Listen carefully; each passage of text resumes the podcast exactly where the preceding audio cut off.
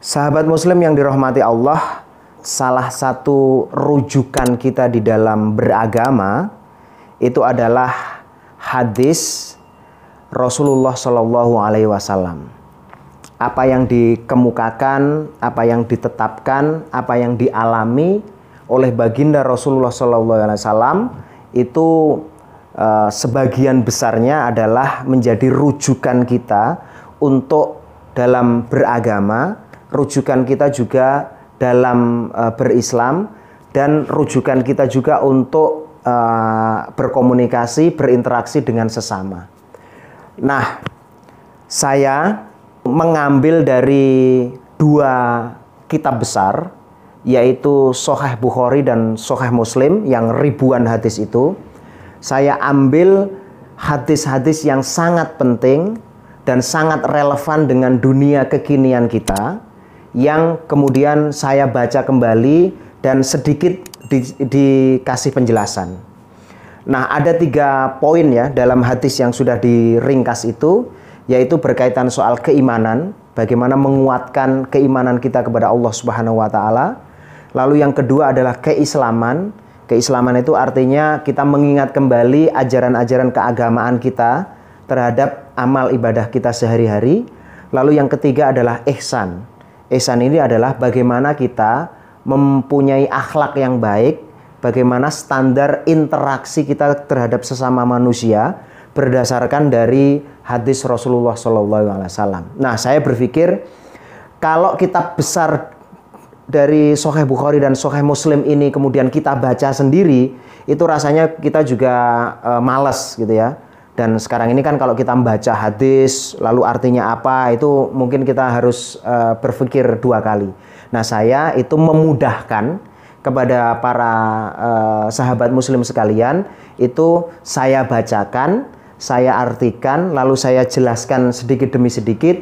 Dengan demikian ini memudahkan kita kalau kita mau belajar hadis itu tidak hanya membaca tetapi kita juga bisa menontonnya jadi jangan lupa ngaji hadis bersama Cak Maskur.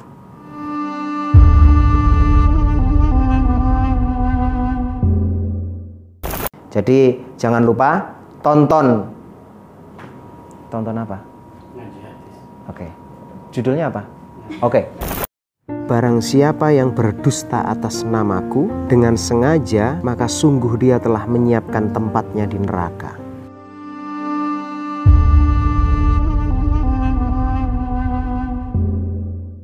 Sahabat muslim yang dirahmati Allah Hadis yang pertama itu adalah hadis yang diriwayatkan oleh Imam Bukhari pada Kitabul Ilm bab orang yang berdusta atas nama Nabi. Hadis Abi Hurairah anin Nabi sallallahu alaihi wasallam qol Man kadzaba alayya muta'ammidan falyatabawwa maq'adahu minan nar.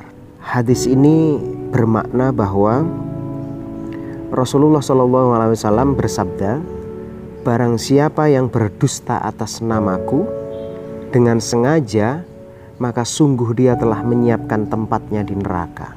Makna terdalam dari hadis ini adalah bahwa kita itu sangat dilarang untuk berdusta dengan atas nama Rasulullah Bahkan Rasulullah sendiri yang kemudian mempersilahkan untuk masuk neraka apabila kemudian kita berdusta atas nama Rasulullah.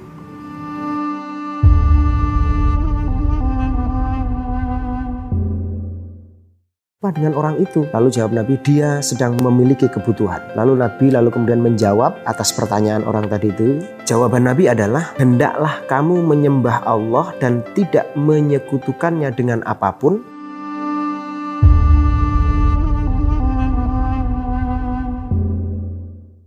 Sahabat muslim yang dirahmati Allah, hadis kedua adalah hadis yang diriwayatkan oleh Imam Bukhari dalam Kitabul Adab bab keutamaan silaturahmi. Hadisu Abi Ayyub Al-Ansari radhiyallahu anhu anna rajulan qol Ya Rasulullah akhbirni bi'amalin yudkhiluni al-jannah Faqala al-qaum, malah, malah. Faqala Rasulullah sallallahu alaihi wasallam, Arabun malah faqala Nabi sallallahu alaihi wasallam, ta'budullaha an tusyriku bihi syai'a wa tuqimus shalah wa tu'tiz zakah wa tasilur rahim qala dzarha ka'annahu kana ala rahilatih. Arti dari hadis ini adalah bahwasanya seorang laki-laki bertanya, "Ya Rasulullah, beritahukan kepadaku amal yang dapat memasukkanku ke surga." Maka dari pertanyaan itu bertanyalah para kaum, "Mengapa dengan orang itu?" Lalu jawab Nabi, "Dia sedang memiliki kebutuhan." Lalu Nabi lalu kemudian menjawab atas pertanyaan orang tadi itu. Jawaban Nabi adalah, "Hendaklah kamu menyembah Allah dan tidak menyekutukannya dengan apa pun." mendirikan sholat, menunaikan zakat, dan menyambung silaturahim. Kemudian Nabi berkata kepadanya, lepaskan tali kendali onta itu. Makna dari hadis ini adalah bahwa kunci kita untuk bisa masuk surga sebagai orang muslim itu adalah pertama menyembah Allah Subhanahu wa taala dan tidak sekali-sekali menyekutukannya dengan apa pun, dengan siapa pun. Lalu kemudian mendirikan sholat, menjalankan sholat wajib, lalu menunaikan zakat, dan yang terakhir ini yang sangat menarik, itu adalah menyambung silaturahmi. Nah ternyata menyambung silaturahmi itu adalah kelasnya itu adalah kelas untuk bisa menjadi sarana kita untuk masuk surga. Di samping tidak menyekutukan Allah, mendirikan sholat, menjalankan zakat, ternyata menyambung tali silaturahmi kepada sanak saudara itu juga menjadi sarana kita untuk masuk surga.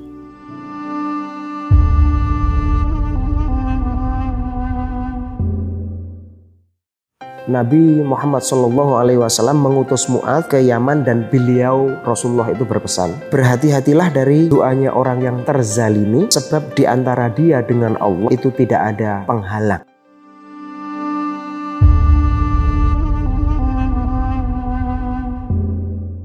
Sahabat Muslim yang dirahmati Allah, hadis ketiga adalah hadis yang diriwayatkan oleh Imam Bukhari dalam Kitabul Mazalim bab berhati-hati dan waspada akan doa orang yang terzalimi. Hadis Ibnu Abbas anna Nabi sallallahu alaihi wasallam ba'asa Mu'adz ilal Yaman faqal ittaqi da'watat mazlum laisa bainaha wa bainallahi hijabun. Hadis Ibnu Abbas bahwa Nabi Muhammad sallallahu alaihi wasallam mengutus Mu'adz ke Yaman dan beliau Rasulullah itu berpesan Berhati-hatilah dari doanya orang yang terzalimi sebab di antara dia dengan Allah itu tidak ada penghalang. Makna dari hadis ini, sahabat muslim sekalian, bahwa kita baik sebagai apa pun ya, sebagai penguasa, sebagai orang yang punya kewenangan, sebagai orang yang punya kekuatan, mungkin juga kepada sesama, itu sangat dilarang untuk menzalimi orang-orang yang lemah. Karena orang yang lemah atau orang yang terzalimi itu jarak dengan Allah Subhanahu wa taala itu tidak ada semangat sama sekali.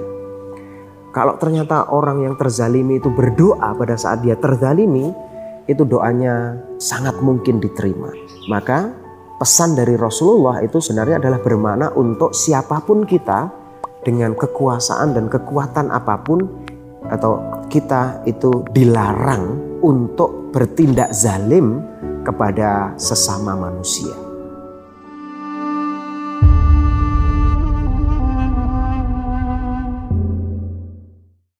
Sahabat bertanya, apakah yang paling utama di dalam Islam? Rasulullah menjawab, orang yang kaum muslim lainnya selamat dari lisan dan tangannya.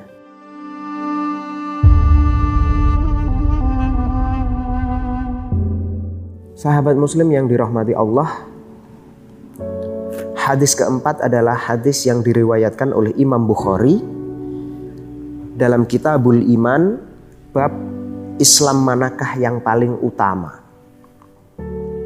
Hadis Abi Musa radhiyallahu anhu qol qalu ya Rasulullah ayyul islami afdol Qala man salimal muslimuna min lisanihi wa yadihi Hadis Abi Musa dia berkata bahwa para sahabat bertanya, "Ya Rasul, apakah yang paling utama di dalam Islam?" Lalu Rasulullah menjawab, "Yang paling utama dalam Islam adalah orang yang kaum muslim lainnya itu selamat dari lisan dan tangannya." Hadis ini bermakna bahwa bagaimana sih sebenarnya hal yang paling utama dalam Islam? Ternyata yang hal yang paling utama dalam Islam itu bukan tingkatan ibadah kita kepada Allah Subhanahu wa taala, bukan. Ternyata keutamaan di dalam Islam itu adalah antar sesama, antar muslim, antar manusia itu ternyata di antara orang-orang atau di antara sesama manusia itu mereka selamat dari kekuatan lisan dan kekuatan tangannya.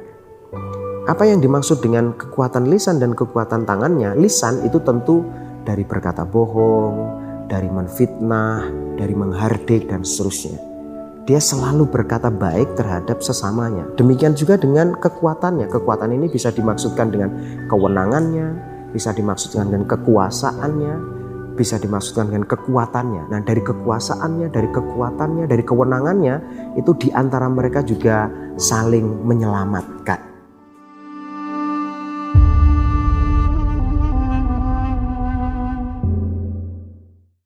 Barang siapa yang beriman kepada Allah dan hari akhir, maka janganlah menyakiti tetangganya. Barang siapa yang beriman kepada Allah dan hari akhir, maka hormatilah tamunya. Dan barang siapa yang beriman kepada Allah dan hari akhir, maka hendaklah dia berkata baik atau diam.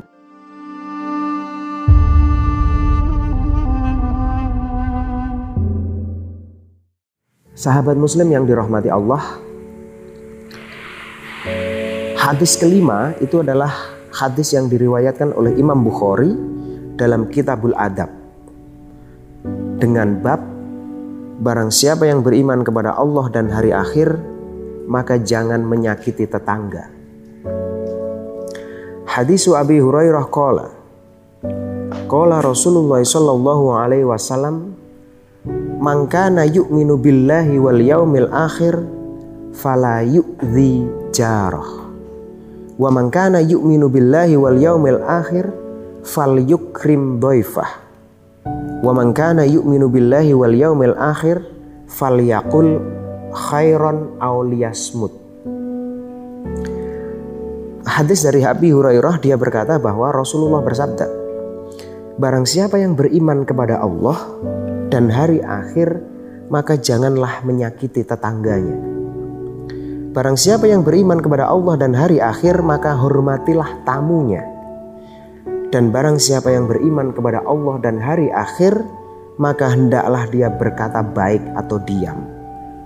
Hadis ini ternyata menjelaskan dengan detail bahwa syarat untuk beriman kepada Allah dan hari akhir itu sangat berhubungan dengan kemanusiaan.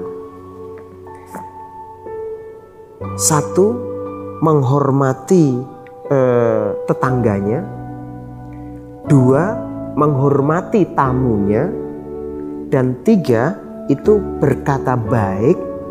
Dan kalau tidak bisa berkata baik, itu lebih baik diam. Jadi makna ini adalah makna yang sangat uh, bersahabat sekali, kemanusiaan sekali, bahwa ternyata ukuran dari iman seseorang itu ternyata kebaikan terhadap tetangganya, kebaikan terhadap tamunya, dan kualitas dia berbicara. Bahkan di sini dikasihkan syarat, kalau tidak bisa berkata baik, itu sebaiknya memang diam saja.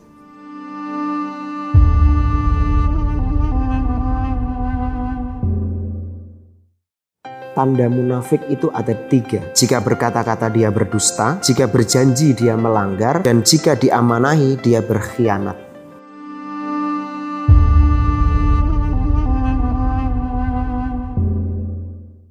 Sahabat muslim yang dirahmati Allah, Hadis yang keenam itu adalah hadis yang diriwayatkan dari Imam Bukhari dalam Kitabul Iman bab tanda-tanda orang munafik.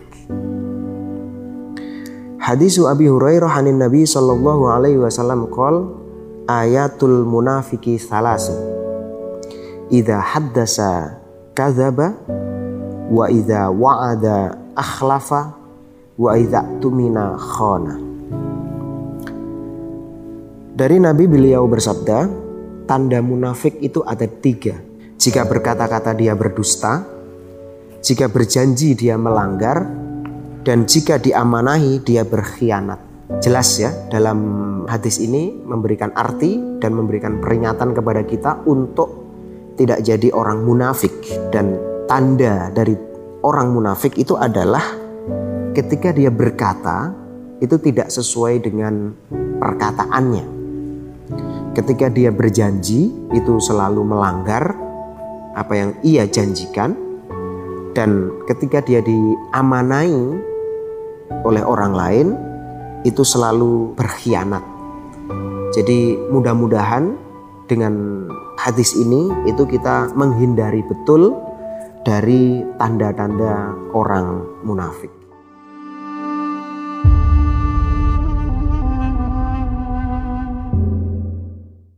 Dosa-dosa besar itu apa? Lalu jawab Nabi, menyekutukan Allah, menyamakan Allah dengan yang lain, durhaka kepada orang tua, tidak berperilaku yang benar, memberikan kesaksian palsu.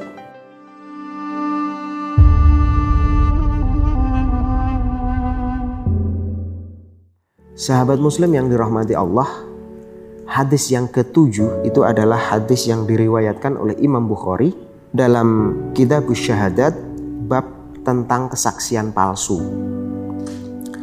Hadis Anas radhiyallahu anhu qol Su'ila Rasulullah sallallahu alaihi wasallam anil kabair qol al isyraku billah wa uququl walidain wa qatlun nafs wa syahadatuz zur. Dalam hadis ini eh, Nabi bersabda dan beliau ditanya tentang adanya dosa-dosa besar. Jadi dosa-dosa besar itu apa? Lalu jawab Nabi, menyekutukan Allah, menyamakan Allah dengan yang lain, durhaka kepada orang tua. Terhadap orang tua kita tidak berperilaku yang benar, tidak berperilaku yang baik, lalu membunuh jiwa seseorang.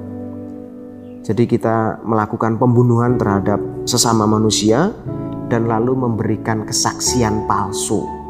Nah, di sini jelas ya bahwa beberapa dosa besar yang bisa dilakukan oleh manusia itu adalah menyekutukan Allah, durhaka kepada orang tua, membunuh sesama manusia dan yang terakhir itu adalah memberikan kesaksian palsu. Jadi kalau kita kemudian diminta oleh seseorang untuk bersaksi mungkin di mahkamah, mungkin di persidangan dan seterusnya, tapi kalau kesaksian yang kita eh, keluarkan itu adalah yang tidak kita ketahui bahkan kita palsukan, itu adalah bagian dari dosa besar.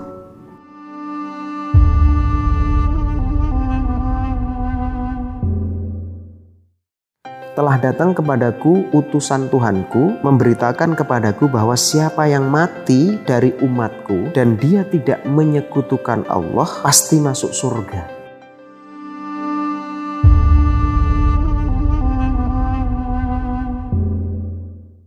Sahabat muslim yang dirahmati Allah, hadis ke-8 itu adalah hadis yang diriwayatkan oleh Imam Bukhari dalam Kitabul Janais bab jenazah dan orang yang akhir ucapannya la ilaha illallah. Hadis Abi Dzarin radhiyallahu anhu qol Qala Rasulullah sallallahu alaihi wasallam atani atin min rabbi fa akhbaroni au qol basyaroni annahu man mata min ummati la yusyriku billahi syai'an dakhalal jannah. Qultu wa in zana wa in saraka qala wa in zana wa in saraka. Ini hadis yang menarik. Hadis dari Abi Zar dia berkata bahwa Nabi bersabda, telah datang kepadaku utusan Tuhanku memberitakan kepadaku bahwa siapa yang mati dari umatku dan dia tidak menyekutukan Allah, dengan sesuatu pasti masuk surga. Lalu aku bertanya, Abidar tadi, meskipun dia berzina dan mencuri. Lalu Rasulullah menjawab, meskipun dia pernah berzina dan mencuri. Jadi, sahabat muslim yang dirahmati Allah, apabila seseorang itu telah mengucapkan la ilaha illallah dan di dalam seluruh hidupnya tidak pernah menyekutukan Allah sebagai Tuhannya, maka orang tersebut itu akan dijamin masuk surga. Meskipun mungkin masuk surganya di akhir ya. Karena dia e, mungkin sempat berbuat dosa. Lalu e, sahabat bertanya, dengan tidak menyekutukan Allah tersebut meskipun orang tersebut pernah berzina dan mencuri? Jawab Rasulullah, "Ya." Sepanjang dia tidak menyekutukan Allah, meskipun dia berzina dan mencuri, itu masuk surga.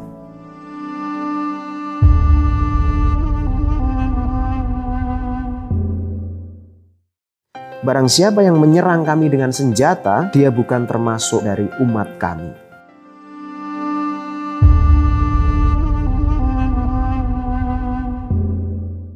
Sahabat muslim yang dirahmati Allah, hadis ke-9 adalah hadis yang diriwayatkan oleh Imam Bukhari dalam Kitabul Fitan bab ucapan Nabi barang siapa yang menyerang kami dengan senjata maka bukan umat kami. Hadis Abi Musa an Nabi sallallahu alaihi wasallam qol Man hamala alaina silah falaisa minna. Yang artinya adalah hadis Abu Musa Nabi beliau bersabda Barang siapa yang menyerang kami dengan senjata, dia bukan termasuk dari umat kami. Hadis ini tentu bermakna kepada bagaimana mendorong terhadap perdamaian. Bahwa dalam interaksi dengan sesama, bahkan mungkin dalam kondisi yang sangat bermusuhan, berdebat, berbeda pendapat, dan mungkin dalam situasi yang konflik tertentu, kita tetap tidak diperkenankan untuk membawa senjata. Karena kalau membawa senjata, maka itu potensi konfliknya akan semakin runyam, mungkin ada potensi pembunuhan. Nah, perbuatan-perbuatan e, baik, negosiasi, bermusyawarah itu jauh lebih dikedepankan daripada kita harus berhadapan satu sama lain dengan membawa senjata.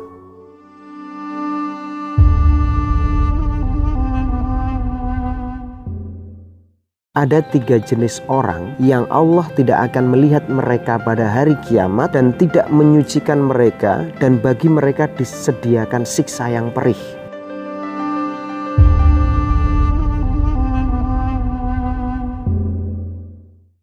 Sahabat muslim yang dirahmati Allah Hadis ke-10 Itu adalah hadis yang diriwayatkan oleh Imam Bukhari dalam kitabul uh, musakoh bab dosa orang yang menolak permintaan air dari musafir. Hadis ini lumayan panjang ya. Hadis Abi Hurairah qol qala Rasulullah sallallahu alaihi wasallam salah satu la yang durullah ilaihim yaumal qiyamah wa la yuzakkihim walahum adzabun alim. Rajulun kana lahu fadlun ma'it tariq famana'ahu mina min ibnis sabil. Warajulun baya imamahu la yubayyi'uhu illa lidunya fa in a'tahu minha radiya fa illam yu'tihi minha sakhita. Warajulun aqama sil'atahu ba'dal asri faqala wallahi alladzi la ilaha ghairuhu laqad a'taitu biha kadza wa kadza fasaddaqa rasulun rajulun summa qara'a hadhil ayah innalladzina yashtaruna bi ahdillahi wa aimanihim samanan qalila. Hadis Abi Hurairah dia berkata bahwa Rasulullah bersabda, ada tiga jenis orang yang Allah tidak akan melihat mereka pada hari kiamat dan tidak menyucikan mereka dan bagi mereka disediakan siksa yang perih.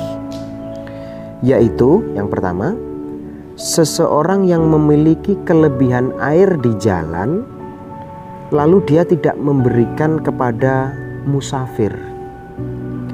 Yang kedua, seorang yang membaiat imam dan dia tidak membaiatnya kecuali karena kepentingan-kepentingan dunia.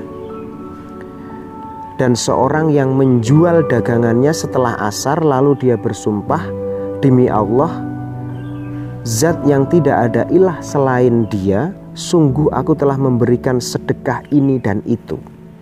Lalu sumpahnya itu dibenarkan oleh seseorang. Kemudian beliau membaca ayat, sesungguhnya orang-orang yang memperjualbelikan janji Allah dan sumpah-sumpah mereka dengan harga yang murah.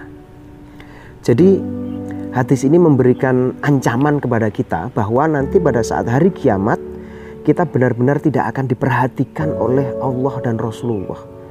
Nah, orang yang tidak diperhatikan sama sekali dan ini sangat merugi bagi kita itu adalah pertama, itu ada orang yang dia mempunyai bekal, mempunyai air, tetapi dia tidak memberikannya kepada musafir yang membutuhkan.